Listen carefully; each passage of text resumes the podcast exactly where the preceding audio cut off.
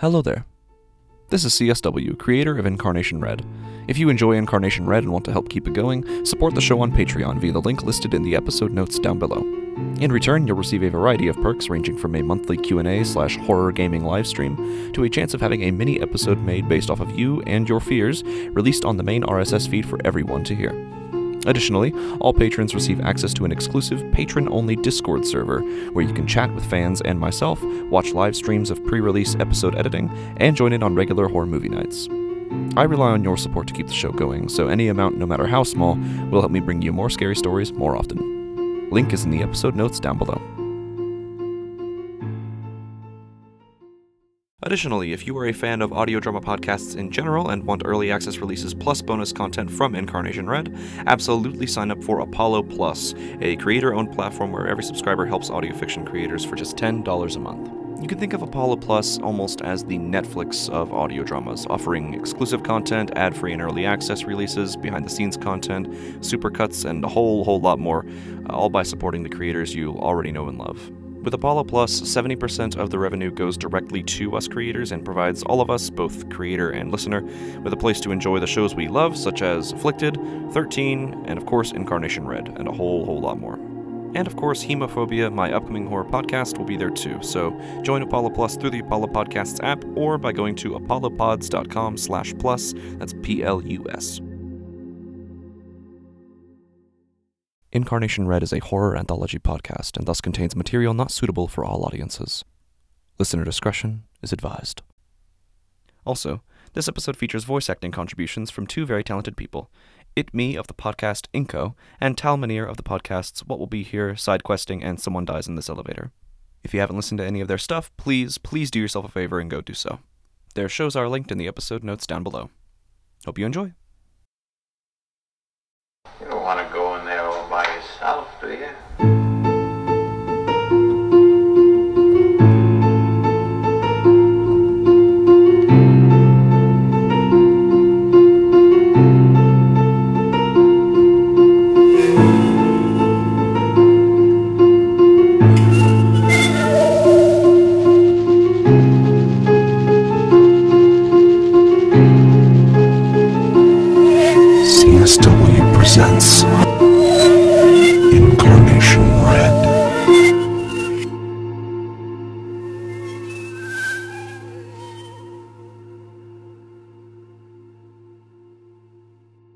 Episode 27 Blackout, Part 2.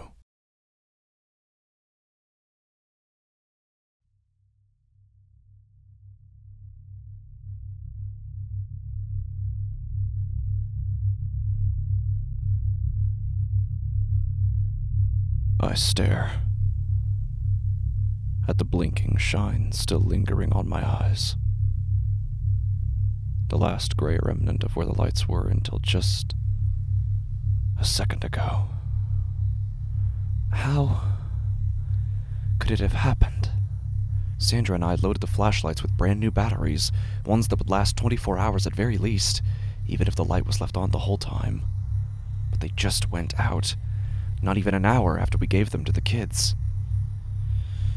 I run my hand over my face, try to think, as the wails of the children rise from all around me. Okay, I finally manage, rising to my feet. Kids, I'm going to have to be right back. I'm going to run to my bedroom to get my flashlight, but I'll be right back. I promise, okay? None of the kids are happy with this plan, but I turn to do it quickly enough for it to have hopefully never happened, just like this entire night. But James grabs hold of my shirt before I can leave. The same complaint he said more times than I can count on this night alone. James, buddy, I say. I need you to help me out right now. Can you help Dad out right now? I need you to be my big man and keep your brother and sister from being scared. I need you to make them feel better. I need you to be strong for them. Okay? Can you do that for me, champ? In what little moonlight seeps into the room, I can see the bare outline of his face. And I watch that outline hesitantly, reluctantly nod. I pat his shoulder, then rush to my bedroom. I fumble around Sandra's nightstand, but the flashlight isn't there. So I go back around to mine, find it on the shelf underneath, closest to the floor, and I scrape it up immediately. As I fumble for the switch, I. I look up. It's coming from the ceiling. From James's room. I stare at the ceiling. I wonder. Wonder if there were no ceiling, then. Then what would I be looking at? Nothing, probably, but. But if something. Then what? I stand perfectly still, listening to the sound. And mingled with it is a much closer sound. The sound of running water. I turn around. It's coming from the master bathroom. I flick on the flashlight. The bathroom door is slightly ajar. I push it open, wave my flashlight around the room quickly, widely, memorizing everything under its beam. The towel rack with two matching bath towels on it, the closed door of the master closet, and, illuminated in the wild reflections of light from the two vanities in the room, the bathtub, two thirds filled with water seeping lazily from the spout. And in that water, Sandra, naked and sitting upright, staring forward catatonically. Her focus is on nothing. Her eyes are dead. Sandra? I say. What in the hell are you doing? Why are you taking a bath? She doesn't respond. She stares directly forward. I reach over and turn off the faucet. I open my mouth, and she shifts her gaze to me without moving her eyes, her head rotating cleanly like the head of a doll. Her mouth is half open, but no part of her face is moving. Sandra? Sandra, please, say something. Her stare is penetrating. Her expression is deader than I thought possible for a living person. Yet it is sentient, conscious in its torpor, alive. We remain in silence. She offers me no answer, and something in me knows that no question could make her speak. So we just stare.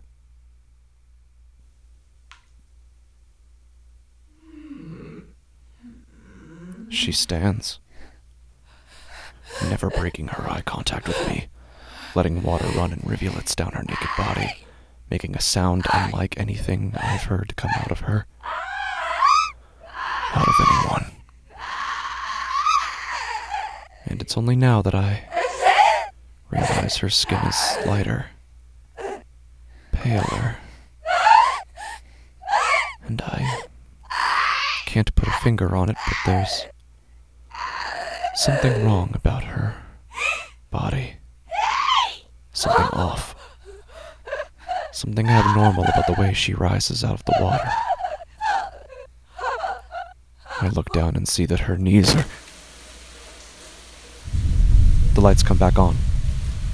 I blink rapidly, then look back up at her face, then her legs, completely reassess her whole body. Her skin is normal. Her body is normal. And her expression has changed. Eyes widened a little. Mouth still half open, but in a more conscious way. She stares at me in a suspended confusion. I turn off the flashlight. I open my mouth to speak, and Isabella starts crying from the living room.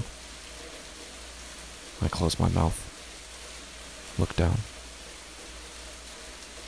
And then I raise my head and leave the room. I quickly step back into the living room, holding my flashlight forward just to show the kids I have it. Here, I say. Daddy has the flashlight, it's okay. The lights are back on, everything's okay. But between her moans, I divine that Isabella is crying about something else. I ask and prod her in a variety of ways to discern what it is. Then I look around the floor of the living room. Zane's Tonka trucks are where they were just previously, but Isabella's Barbie doll is nowhere to be found. I look at her. Did you lose your doll? Is that what it is? She nods with tears still running down her cheeks. I sigh. Try to put together some sort of consolation. I look around the room, scan the floor and the table and the recliner chairs, but there's no sign of it. Hey, Dad, um, I know you went up there earlier, but since the lights are back on, um, you think you could look at my room again? I grit my teeth. Isabella continues crying. James repeats his question. I grit. She cries. He repeats. I hear Sandra's voice from my bedroom. Aw, did you lose your doll, Isabella? It's okay, honey. You and me, we'll find it. I turn around. Sandra is wrapped in a pink bathrobe, stepping hastily through the kitchen with a smile on her face. She comes over to Isabella and picks her up, pats her head lightly, then puts her back down. All right, let's take a look. She says, then starts looking around the area. Her skin is normal. Her eyes are normal. Her voice is light and airy. Dad, I turn around. Exhale. Yes, of course, buddy. We can go look at your room again. Let's go. I start toward the stairs, but he stops me. I turn around. do do you think maybe I could stay down here? I I just I just just uh, I'm really scared, Dad, and I would feel better if you just went in there and checked it out. I look at James's quivering face. He's inhaling and exhaling ravenously, his little chest swelling and shrinking. In his eyes, I see the verge of tears, his brows arched in a near caricature of terror. And in those watering eyes, I see a plea, a desperate desire, a need. His bottom lip shakes. I bite mine. I take James by the shoulder, pull him out of the living room, into the kitchen. I kneel down to meet his eye level. James, I say, there is nothing, nothing in this house that can hurt you. How do you know that? Because I. Can you at least just tell me what it is you saw in your room? Well, I was in bed and and the nightlight mom gave me was on and I was almost asleep but but then it went out the, the nightlight and I wasn't I wasn't scared because I knew the power might go out again and I had my flashlight right behind me but when I turned it on it didn't turn on right What do you mean? Well, you you know how when you hold your hand over a flashlight, like right over the light, it blocks out most of it, but not all of it, and the light that comes through looks really, really red. I nod. It was like that, but I didn't have my hand over the light or my blankets or my pajamas or anything. I checked, but, and there was something on the light that was blocking the light, and then I, I heard something. It was like a whisper, sort of, but it voice didn't sound like like a voice or it, it, and and then I heard footsteps in my room, and I just I just started moving a flashlight as much as I could, and then I saw, I saw. His words trail off. In his eyes, I see a series of nightmares invisibly play out. So before he can say anything more, I put my hand on his shoulder and speak for him. Champ, you know, you know in your heart that there's nothing to be afraid of in your room. I know you know that. At the end of this night, when you wake up tomorrow morning, everything will seem normal again, and you'll see, you'll see it, that all the fears you had were just that fears. Nothing real, nothing that lasts longer than a night. But you know what is real? You know what will last longer than tonight? The same thing you'll see whether you look around your room tomorrow morning or if you look around it tonight. Your room, your house, your family. And right now, your family is in trouble. Your siblings are just as scared as you are, if not more. They need you to be strong for them because if you don't, who will? That is what it means to be a man. It's your responsibility to protect them. You need to be strong. You need to be brave. Need to be my big man and take care of your family. Because they're all looking at you. James looks into my eyes. His tears have dried, and his face has stopped quivering. But, Dad, what if I right to be scared? What if I hide how scared I am and then they think they're safe and then and then they're not? And then something terrible happens to them. Wouldn't that mean I'm lying to them? I stare at my son. He stares back. And it feels like. like he's looking at something he can't even see, so. I look down. I hand him my flashlight and sigh. Go on and stay down here. I'll go look at your room. I stand and leave the kitchen, head directly toward the stairs. I look out at the living room. Sandra and Isabella are on their hands and knees searching for the doll, while Zane sits inattentively watching. James is standing at the threshold of the kitchen, and I make eye contact with him. I try to show him how steadily I'm walking up the stairs with no problem at all, without even my flashlight. He stares back with darkness in his eyes. At the top of the stairs, I turn right. Both the game room light and the bedroom light on the far end of it are on. I see James's bedroom beyond the door, left open from when I was there.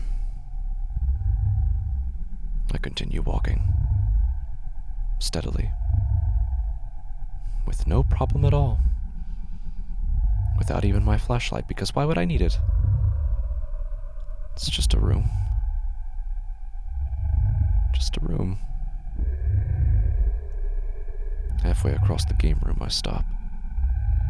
I turn my head to the side, thinking I can hear one of the kids calling for me. But there's nothing. Just silence. I turn forward again. Continue walking.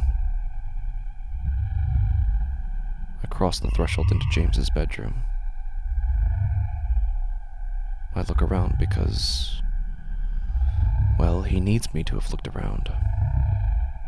He needs to know that I inspected his room thoroughly. So I check every corner, every sector of the room.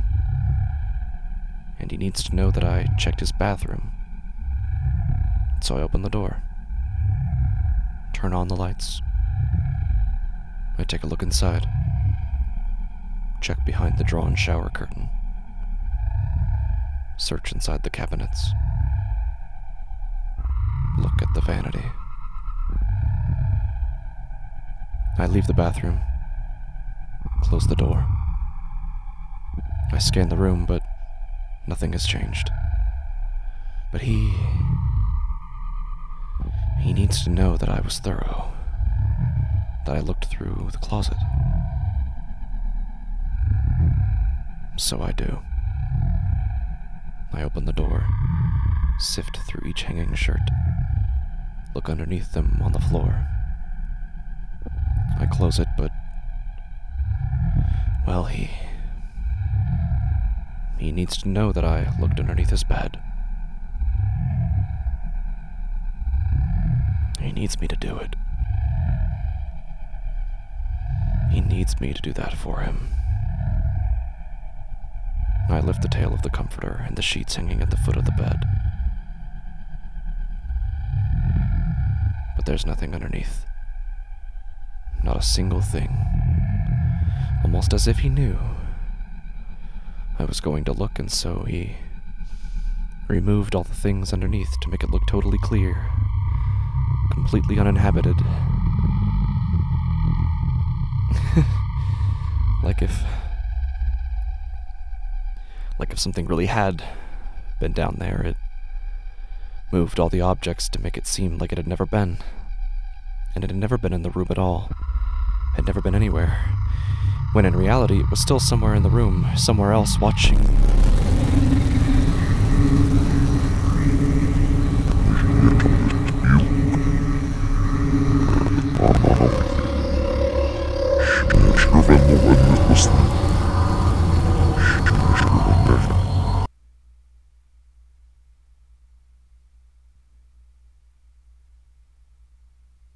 I hold my eyes shut.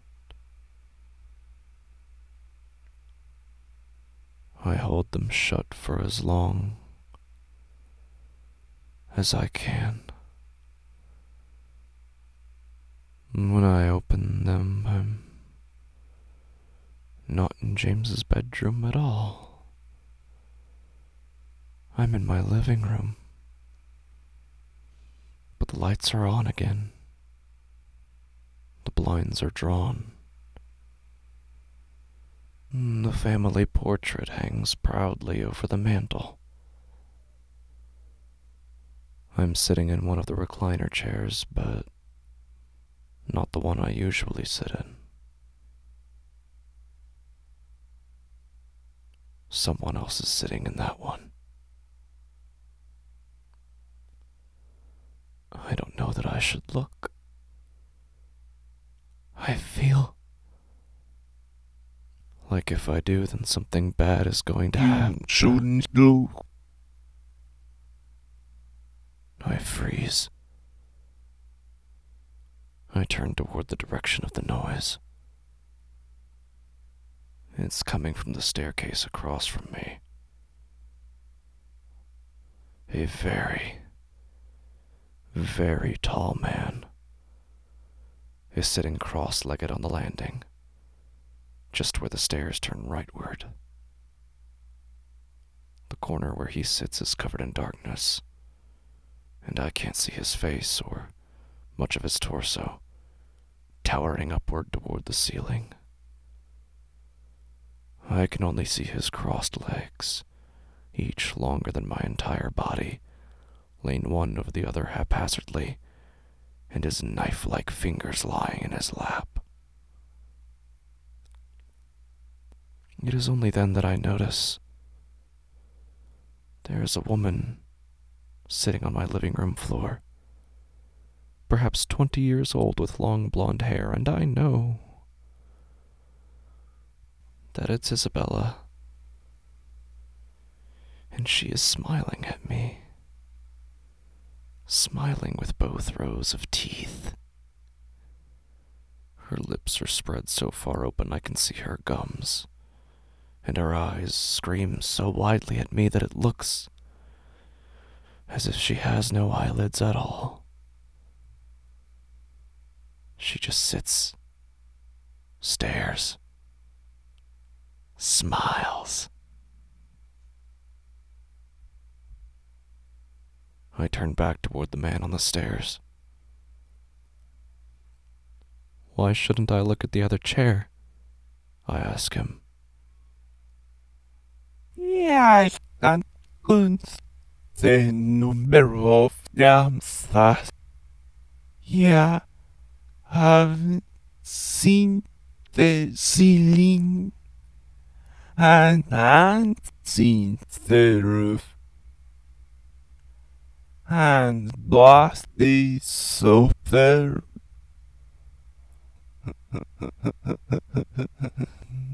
This is more than you know. I watch him while he speaks. It doesn't even look as if he is saying the words or even moving at all. It's more like like the house around me is speaking and he is its puppet, left inanimate. I turn to Isabella. Why are you here? I ask. So startled.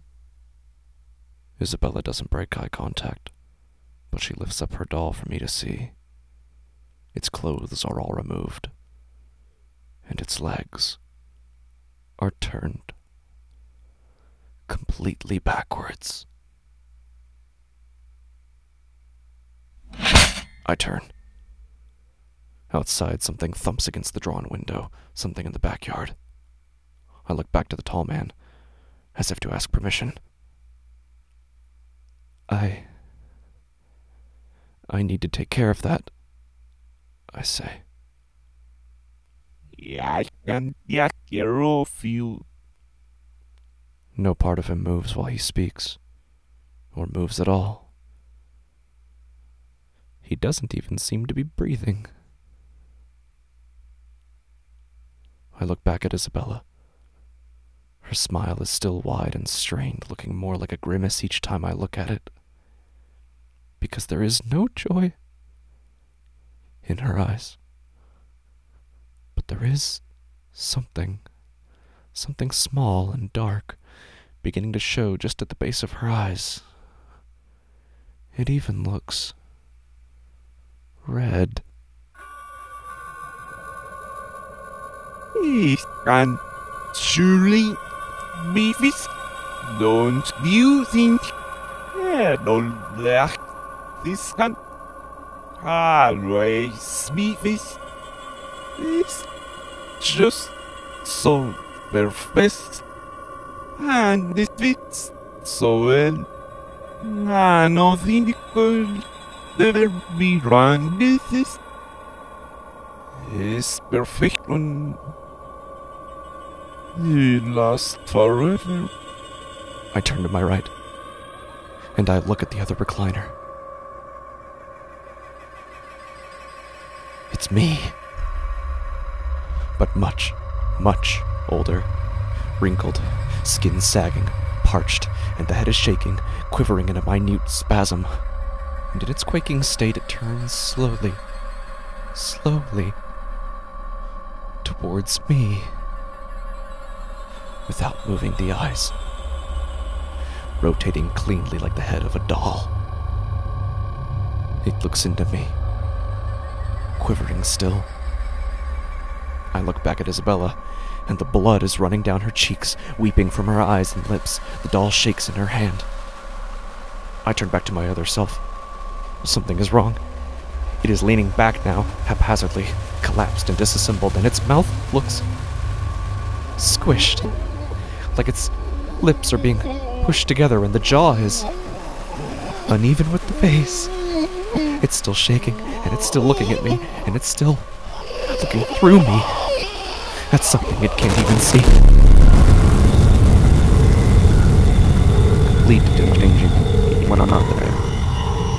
Lead to changing one another. Skruven Skruven och en mittlösning.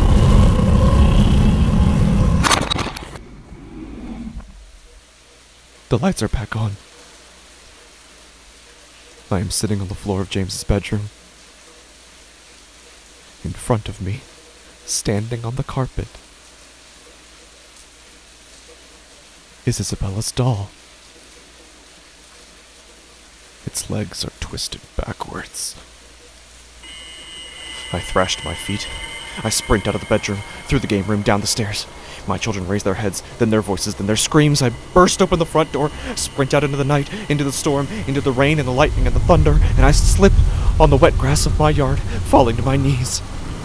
My hands are filthy. My head is soaking wet.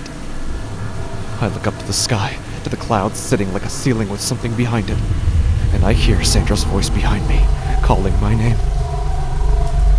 I turn around, and I see my house. I see its shape, its perfect shape, its bricks and textures and roof panels, its windows and chimney and satellite dish, its fences and mailbox and driveway, and with the lights back on, it looks like a star. A star that was mine. A star that was mine to protect, to take care of, to hold close and tightly, and treasure it until the day I. The lights are gone. Sandra's still standing in the doorway. But she isn't calling my name anymore. I look at her face. Then I look at her legs. Her knees are facing the wrong way. And she smiles at me, and the smile is not hers. the door is shut before I even get to my feet, sprinting and screaming Sandra's name. I slam against the door and grab for the knob, pulling and twisting it relentlessly, but it won't budge. I turn, grab a rock from Sandra's garden, throw it through the window, then throw myself through,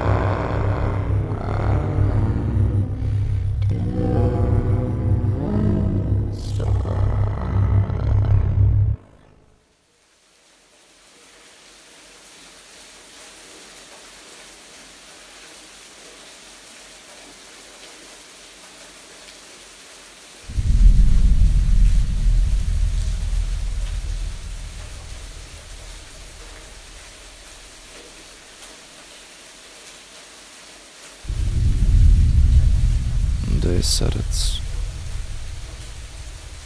going to be a big one.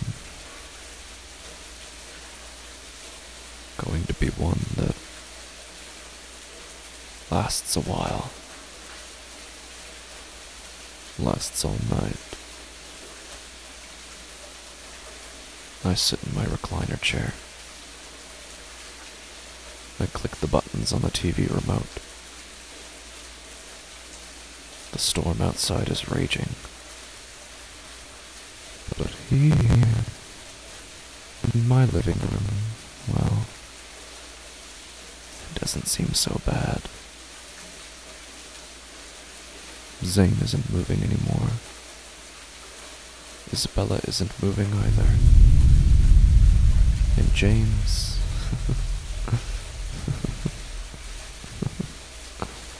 My big man. Yet. Still so little. He's no longer parading around the room, back and forth, looking through the window curtains. He isn't moving at all anymore. Because he's okay. We're all okay. And it won't be long before I'm okay as well. Just a few little lights and sounds.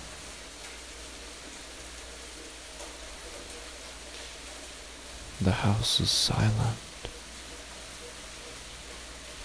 The TV screen looks at me, completely blank and powerless. I click the remote buttons anyway. Because even though nothing in the house moves, or speaks, or laughs, or loves, or lives, most importantly, nothing changes. Nothing. Because some things never change. Just as this house will always be,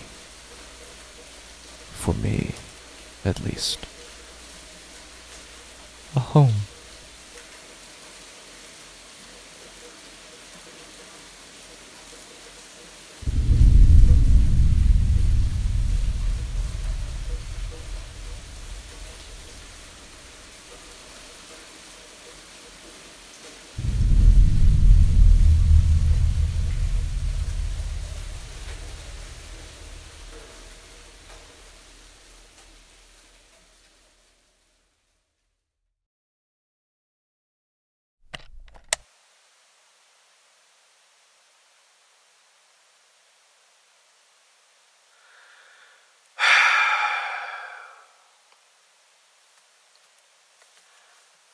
I.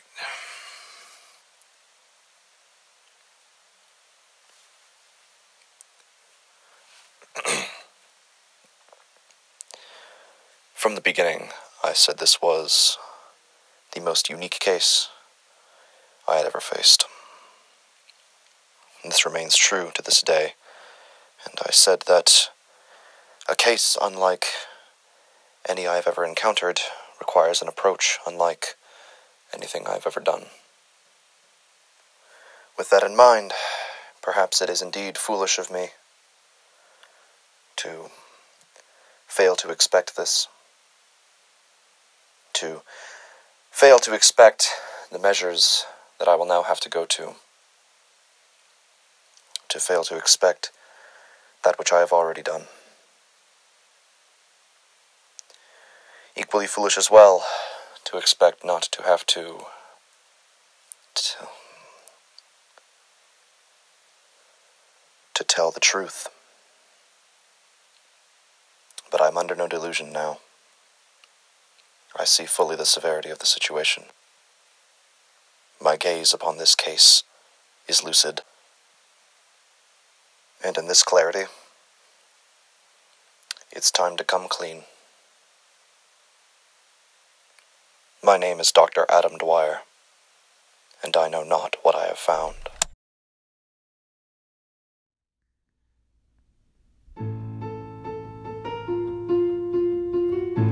Incarnation Read is created, written, narrated, and edited by CSW. The opening theme was written and performed by Onnika Hanson. All music and sound effects used in this podcast are created in house from scratch.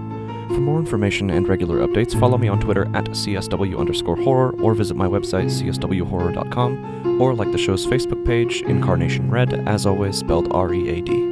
For behind the scenes looks and other scary content, you can follow me on TikTok or you can follow me on Instagram at Incarnation Read. Thank you for listening.